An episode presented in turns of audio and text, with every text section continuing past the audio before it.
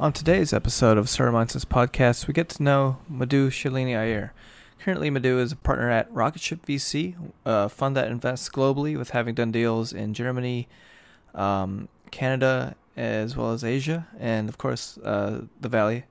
Prior to working at Rocketship VC, Madhu has worked as the chief data officer at Gojek, um, a huge, uh, fin- a huge decacorn in Southeast Asia as well as having worked as a data scientist for Intuit, growing their QuickBooks platform to 300 million USD approximately. Um, we're really excited to talk to Madhu today, so get uh, ready for an action-packed episode, and here we go.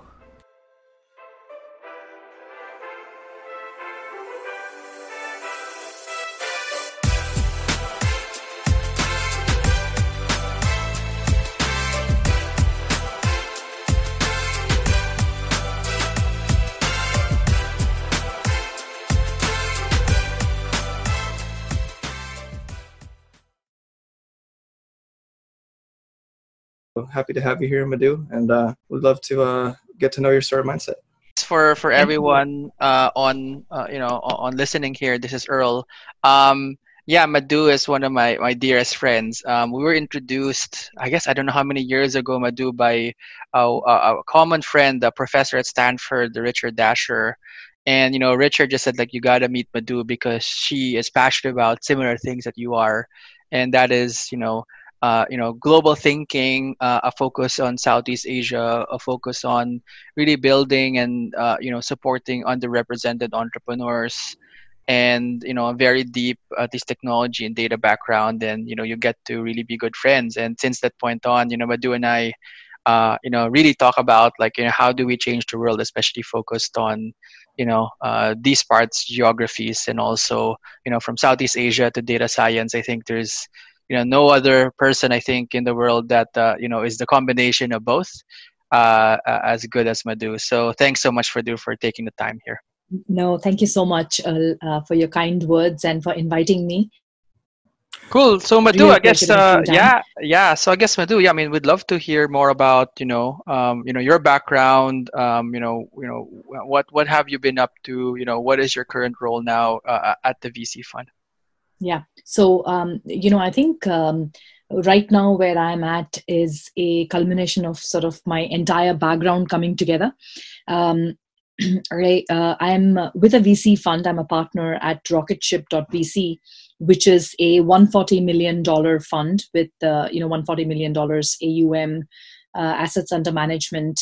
Uh, the second fund, uh, uh, which we just is a hundred million, and the first fund uh, was forty million dollars. The first fund was more experimental uh, in that that we sort of had uh, we started in 2014 um, you know saying that uh, you know we are going to be investing uh, in you know in a different way and disrupting VC um, and um, you know and to that end we said that we would be looking at uh, deal flow from the angle of data know the largest database um, or startup database in the world and we started running a lot of algorithms on top to curate our own deal flow. Um, and the second fund basically got to $100 million um, and we just raised it. Um, i joined uh, last year um, and i've been looking at exciting companies all over the world um, uh, sitting in the Bay Area, in the Valley, Silicon Valley, and we're looking at uh, you know companies all over the world.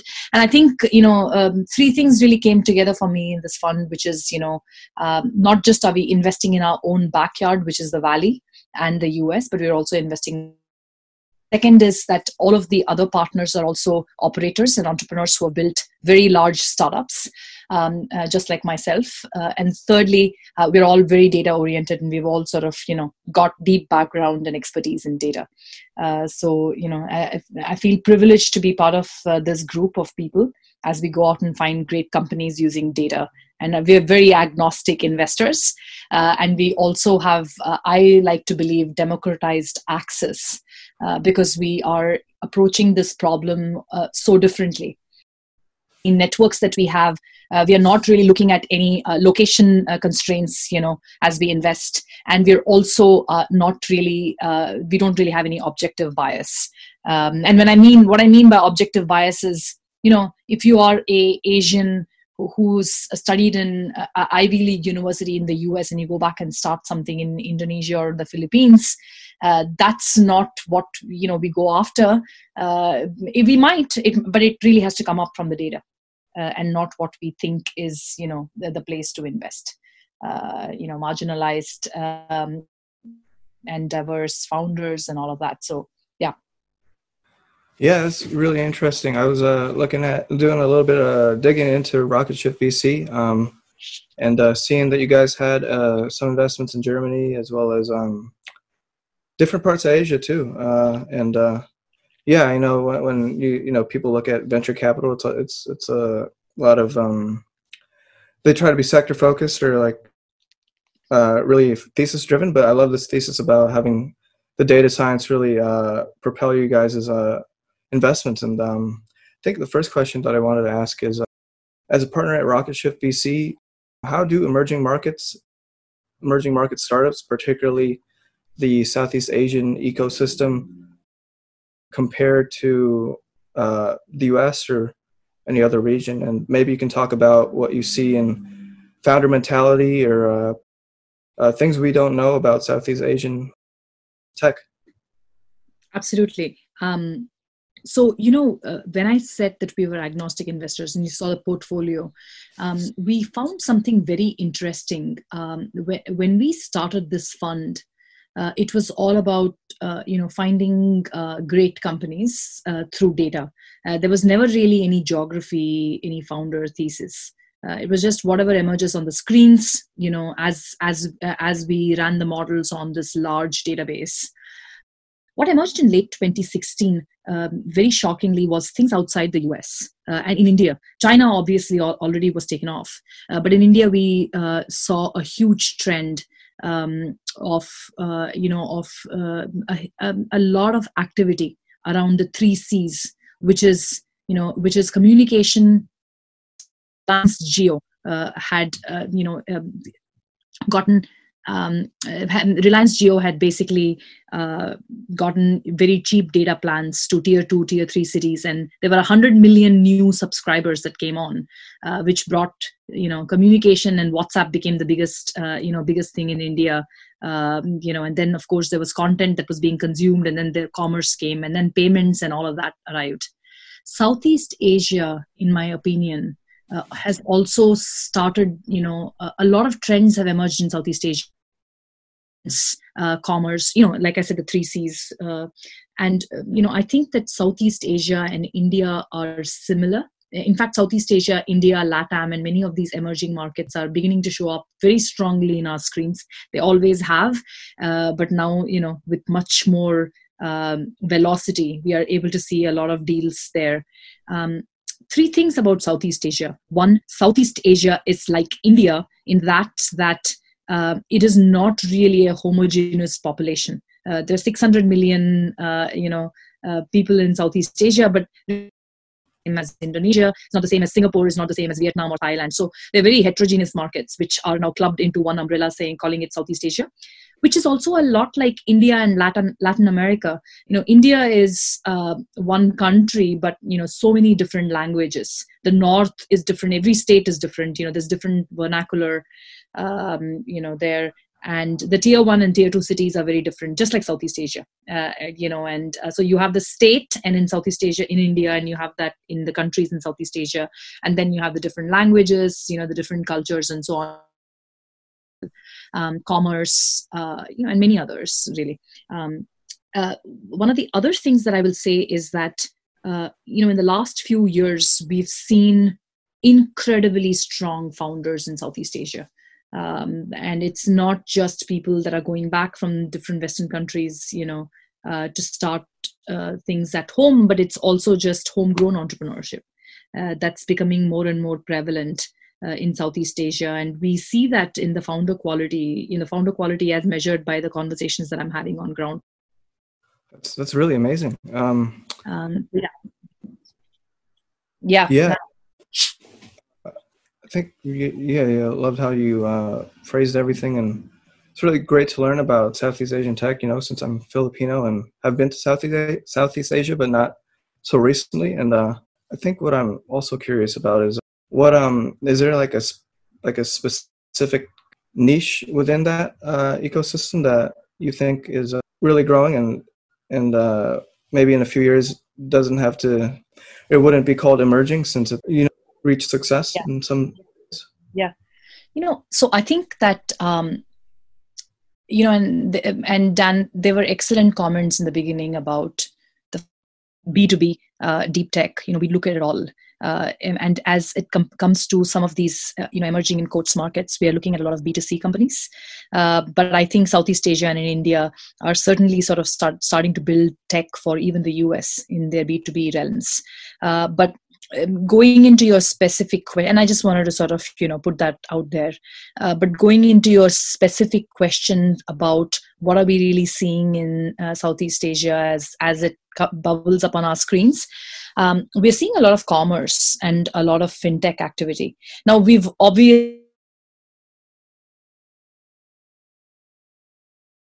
COVID crisis that hit all of us, you know, in the world. Uh, and there were COVID tailwinds and COVID headwinds for every every region, every uh, you know geography, um, uh, every sector. Uh, and there were some sectors like travel that were hugely impacted. Uh, so everything is going to sort of be from that lens, you know, the post and the pre-COVID world. Um, but uh, you know, in Southeast Asia, we are seeing fintech and commerce re- and logistics really sort of bubbling up. Um, and we are certainly excited by the uh, you know by the way these businesses are conducted. For it anywhere in the world because these are um, uh, this is a different population where you know if, if i if i could just take an example of tiktok you know tiktok is short videos to be consumed uh, you know in a different way on your mobile phone. It's really not a western centric or a you know a developed market uh, uh, centric app but it's even taken off here. And so there we are seeing trends like that and so it was started outside of the us uh, or europe. Uh, so we are, which has such a huge audience even here. So we are seeing a lot of activity in southeast asia that mimics the you know, are being developed for that population uh, and they are you know very easy to uh, you know because there's so many people who are who are who don't even have bank accounts. And so the way payments and neo banks are being imagined there uh, is i think very futuristic even for the west. And so there might be adopters in the west for it uh, you know after it's kind of taken off there uh, which is why i think your point like emerging markets might not be really true because you know technologies for the next generation might be built there because the uh, the you know the leapfrogging uh, has been uh, has already been sort of you know is there already rather than here.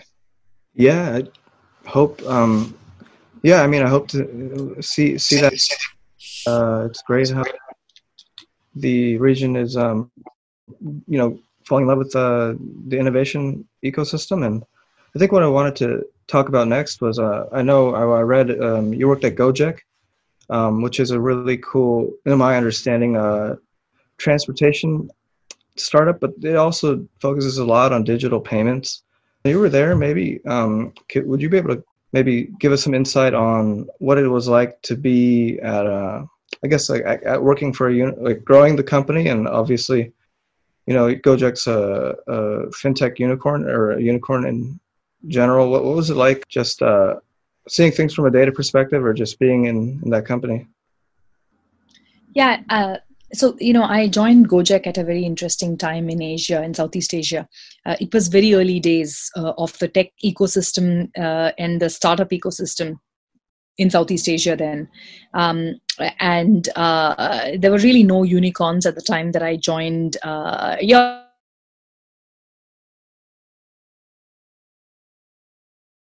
um, it was fairly uh, you know it was it was very nascent the market was very nascent um, the data science market and ecosystem was very nascent uh, in southeast asia at the time um, and um, so when i joined gojek um, you know as their first chief data officer i was on the board. I started the singapore office. You know i, I felt like um, there was just so many um, uh, i mean it was, it was a lot of learnings in the sense that data science as a field was very um, you know, it was very new, and technology as a field uh, in Southeast Asia was sort of just, you know, uh, just coming up. Um, um, so it was a very it, it was it was a learning time um, and the ecosystem truly grew well while i was there. Um, we raised 550 million dollars um, became a unicorn. Um, and uh, one of the other things is that you know we grew to having 1 million transactions per day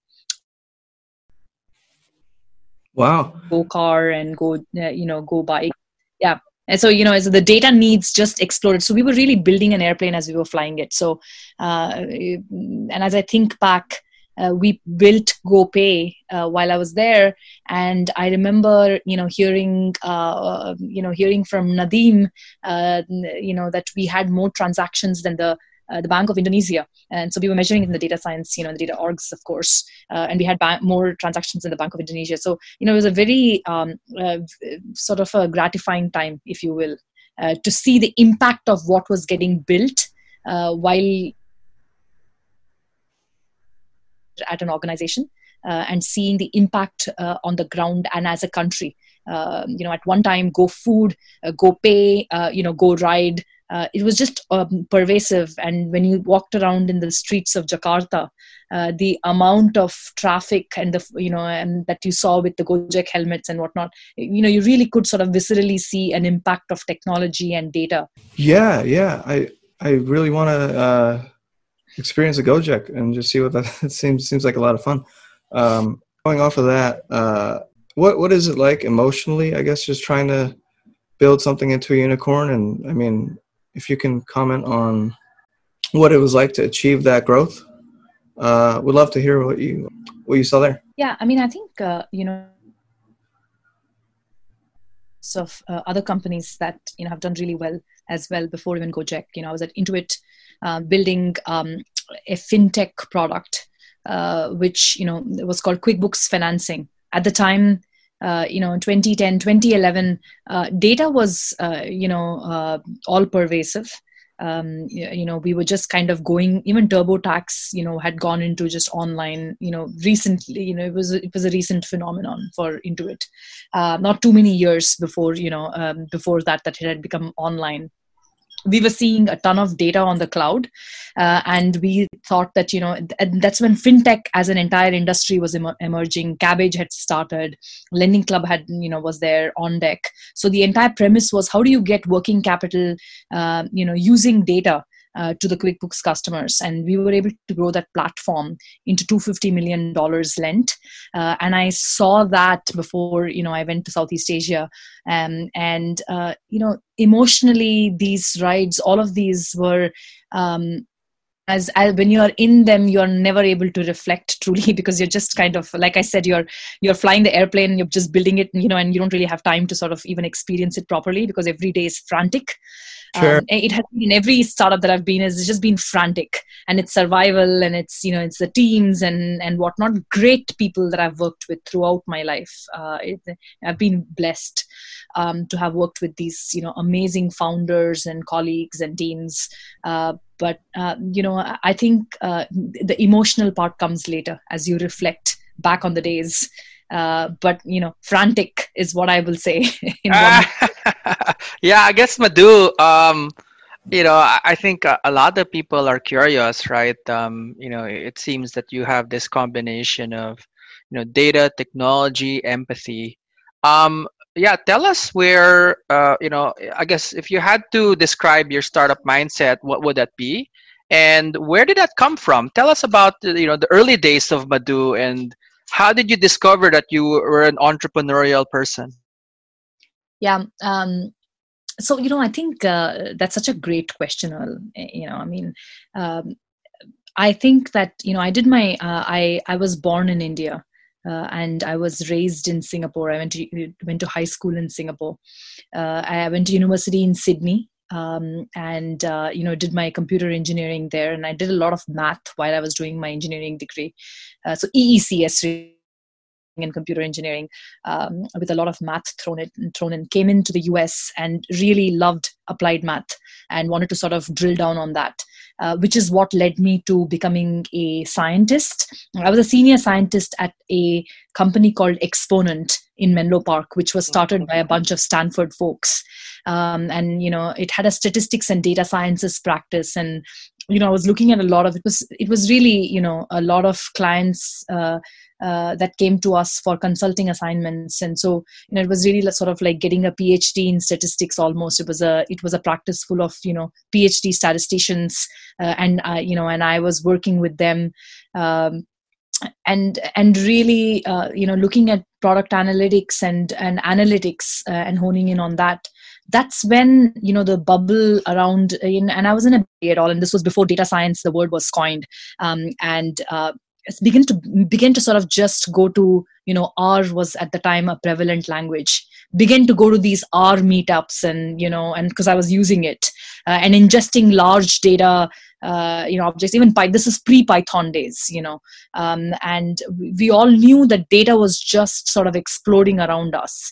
Um, and the late 2000s if you will uh, you know i um, i began to meet a lot of very interesting entrepreneurs and founders in the valley uh, in 2006 7 8 uh, seeing the uh, you know the effects of building really a data driven product and that was when i think you know my the the the beginnings and the saplings of uh, you know of how can you use data to build not just solve problems but now to build products started you know entering my head which is the reason i then moved from exponent as a senior scientist to intuit. Um, and uh, you know because i wanted to work with products and and see how i can influence my career as a scientist uh, focused on data uh, to build these products uh, and um, those meetups is linkedin for example you know and how they were using data which was just down the road from uh, from and as the word data science got coined uh, you know and i was a data scientist building this quickbooks financing product uh, many of those conversations uh, you know have uh, had a huge impact on me. And and my startup mindset really has always been deeply data driven uh, which is why you know i when i started i said look even to this day you know the culmination of the entire journey of the saplings of how do you use data to build large startups has now culminated into how do you use data to invest in great startups startups. Right yeah. Something that's I, I, mean I've, I've been wondering lately has been uh, what's it been like investing without per se meeting the founders in person? And i know you've probably been used to that right with uh, going into the whole global investing scene. Yeah, yeah. Um, just wanted ideas and perspective there. Totally. I think one of the things that i'll say is that um, uh, you know rocket ship is an, is one of you know is a community of VCs. We've actually invested since 2014 um, in global startups without actually ever meeting many of the founders that we've invested in. We've had Zoom meetings. Uh, we've used other video conferences to sort of find these uh, startups and talk to these founders. Um, so, you know, it was not a very new world to us as the pandemic arrived. And we were now finding ourselves in a state where, you know, uh, we were doing more of the same whereas everybody else all the other colleagues that we had on sandhill and san francisco and other parts of the world were uh, you know coming to this new reality of investing in a new very lucky uh, in sort of doing more of the same and nothing much has changed for us really. Great. Um madhu i guess a, a question um you know uh, really for me is you know i mean i guess tell us more about i guess your um you know early life you know growing up in in in india and in singapore. Um, were there influences during that time that kind of led you towards a path? I mean you know just moving let's say from singapore to australia i'm sure that would be already a, a big decision and then moving from australia to united states is another big decision right? Like totally. how did you get that like spirit of risk taking just because a lot of people um, in the world, right, uh, kind of always are reliant on you know their comfort zone of staying put and seeing what's just uh, you know I guess comfortable, right? Right, right. Yeah. No, Earl, I think that's such a uh, insightful question. Uh, you're right. I mean, uh, you know, I I am a believer that um, you know your early environment, one's early environment makes a person's risk taking later in life you know uh, yeah I think, I think it defines you you know especially as you uh, in your risk taking. Um, and i believe that um, my dad uh, was in the indian air force. He was a he was an officer in the indian air force. Oh cool. Uh, yeah and uh, so you know he uh, he was a wing commander and uh, we moved from one city to the other in india. Uh, and these were really remote bubbles um, you know because the air force station was always you know many kilometers 200 kilometers away from the you know from uh, from a real city in india. And we moved every two years. Um, and uh, you know i think that uh, has always sort of um, made me uh, you know adapt to new situations and new friends and you know and uh, and really new schools uh, every couple years. Uh, and uh, you know that that became a, a I think that has under sort of underpinned my uh, you know adaptability and flexibility and and wanting to sort of explore myself further. Um, i met some very very great you know I, have met some great mentors along the way and made great friends uh, and i'm talking about my later life of course um, uh, but you know this adaptability and flexibility uh, has been an underpinning of my early years one of the other things that i'll say which you know perhaps is not relevant but you know it might be is that yeah. many of the valley uh, entrepreneurs. Vinod Khosla, for example, his dad, you know, was in the Indian Army. Uh, mm. and, a, he had a similar upbringing. Nikesh Arora from the Palo Alto Networks, you know, SoftBank's investor. His father was also in the Indian Air Force. Mm. Uh, so, so, I've seen sort of, you know, a lot of the people who grew up in this defense environment, uh, you know, um, in the valley, you know, and it's it's a similar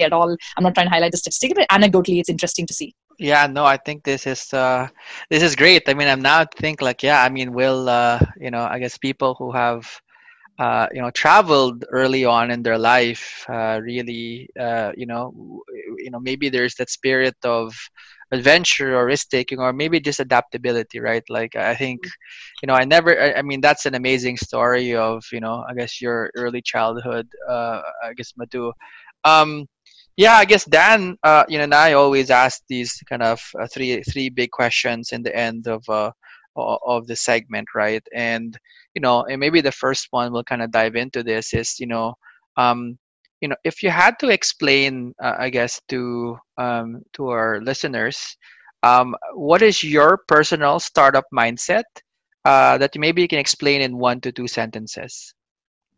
Yeah. I think um you know and uh, i mean I, have completely not uh, prepared for this. So this is going to be a very very uh, you know organic. Yeah. but you know but i think one of the things that i will say is that um, a laser focus on the product uh, and the cu- customer and the end consumer. Um, you know that is um, i have uh, you know i've i've seen that that seldom fails as you're building a product. Uh, that's uh, you know uh, i think one thing that really takes you very far. I've seen that at intuit. I've seen that at gojek. I've seen that at um, ethos lending. I've seen that at many other startups that i've advised. Um, uh, and i'm actually now beginning to see it in the portfolio companies that we have and the companies that we speak to. Uh, this founder mentality of just kind of being hyper focused on the end consumer as you build your product. That's awesome. Um, uh, going to follow up on that, uh, if you were to give somebody advice who just wants to start in making their own startup or entrepreneurship in general, uh, what do you generally tell them? Yeah, I mean, I, I, I, I, tell them that this is, you know, there's nothing sexy about being an entrepreneur uh, or, right. an, or being in this ecosystem. You know, it's it's a lot of uh, it's it's a lot more hard work and, it, and it's a lot more you know uh, it, and it's a lot you know be prepared for a lot of early failures. Be prepared for a you know for a tremendous amount of sort of headwinds. Uh, and be prepared to be the only voice in another in a relentless sort of pursuit of something which only you know you can carry through. Um, and it's definitely not an easy road but uh, which is why i said you know belief uh, self belief and belief in the product and our focus is what's going to be the you know the thing that's going to carry anyone through this very difficult and lonely journey. And i guess madhu um, piggybacking on that and one of our main questions is you know um, you look back looking back right? And you know you talk to madhu who is in australia right? And just graduating uh, from yeah. computer engineering. Yeah. Uh, and you're madhu now in present. What advice would you give that madhu in australia uh, to discover her own startup mindset and her own journey towards life. Totally. Um, you know i've i've uh, i think that's such a yeah again great question. You know i, I think that um, we all have to learn by making mistakes. And so you know i i, I would really uh, you know i'd really sort of tell myself uh, my my younger self uh, to get prepared to weather it's really a, a, person is made on how they weather their mistakes and you know how they weather the storms after you've made mistakes. Uh, you know the ability to get up and uh, and dust yourself off. Uh, and and then again sort of rise is ultimately what makes you know uh, you know a resilient person and a person you know it, it makes one different from the other uh, is how do you deal with your difficult times. Uh, and um, yeah so I, I would tell my younger self to deal with mistakes you know uh, mm-hmm. you know it, i think that it's you know it's it's easier said than done. Um, but you know uh, i think one of the biggest things that uh, founders and and everybody uh, you know in the technology anywhere in the world i think how do you deal with failure? And you are go everyone goes through a lot of failure uh, anyone who says they don't you know is either sort of self delusional or is lying or is you know uh, yeah so uh, that's what i'd say to myself. Deal with failures better and you know your ability to be a better person is how you deal with your failures not your successes. That's that's really great advice. Um, i think one or two more questions left but uh, so next one is um, what uh, what's what's your favorite book or what book are you reading presently that you know you just enjoy and is somewhat related to your journey in entrepreneurship i guess. Yeah. So you know i've read so many books and uh, and i'll say that uh, you know many of them have sort of left deep impressions on me. Uh, but uh, you know I've now started enjoying in the TikTok fashion is like you know fast uh, digestible information very quickly, um, and so you know I love reading blogs uh, and I love reading um, you know and, and, there are many blogs that I read, uh, but um, you know I, have I've actually just truly enjoyed myself um, reading, uh, you know, in a blog that I'm not able to remember. But one thing I do uh, tell everyone is that it's just so important to be, uh, for me personally, in my startup journey, is to see different stories. And so while I love blogs and while I love books, and I have so many that I read, uh, and I'm an avid reader, uh, what I truly enjoy is consuming news and, uh, you know, um, I, I start my day with uh, you know with the financial uh, papers to see how the stocks are doing i you know i like to read about all of the startups that are you know that are sort of making waves across the world. So you know i like to read tech in asia e27 uh, crunch uh, uh, you know and all of the other publications here. And that's how i really like to start my day. And that's i think you know what really gives me an insight into the pulse of what's going on. Uh, and i think that no blog or no book really matches the um, you know the current sort of consumption of a vast amount of data uh, you know and so i am data driven so in the at the end of the day I, I, I like to read these publications to sort of get you know myself oriented with what's going on and have a pulse around the world that's amazing. Um, I think that is about all the questions we had for you today. But um, if anyone who's listening wants to get in touch with Rocketship VC how can they uh, find you or contact you? Totally. Uh, my LinkedIn page is always open. Um, uh, we, uh, anyone, any, uh, we are always interested in talking to inbounds as well. Uh, and so inbound at rocketship.vc. Uh, if you're a founder, uh, please write to us. Uh, we always love to hear about what people are building, uh, and uh, you know, uh, yeah, to see good ideas. Cool. Um, anything from your end, Earl?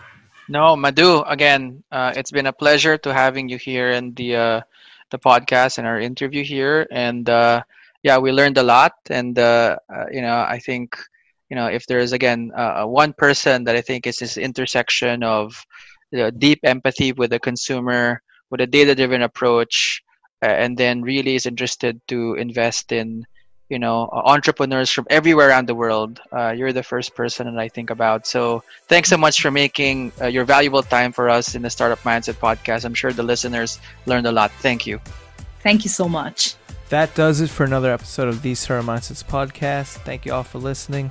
If you'd like to follow us on any of our social media pages it's startup mindsets podcast on instagram and just search up startup mindsets on linkedin. And uh, yeah we're getting closer to finishing this book um, can't wait to uh, talk to you guys again. Peace.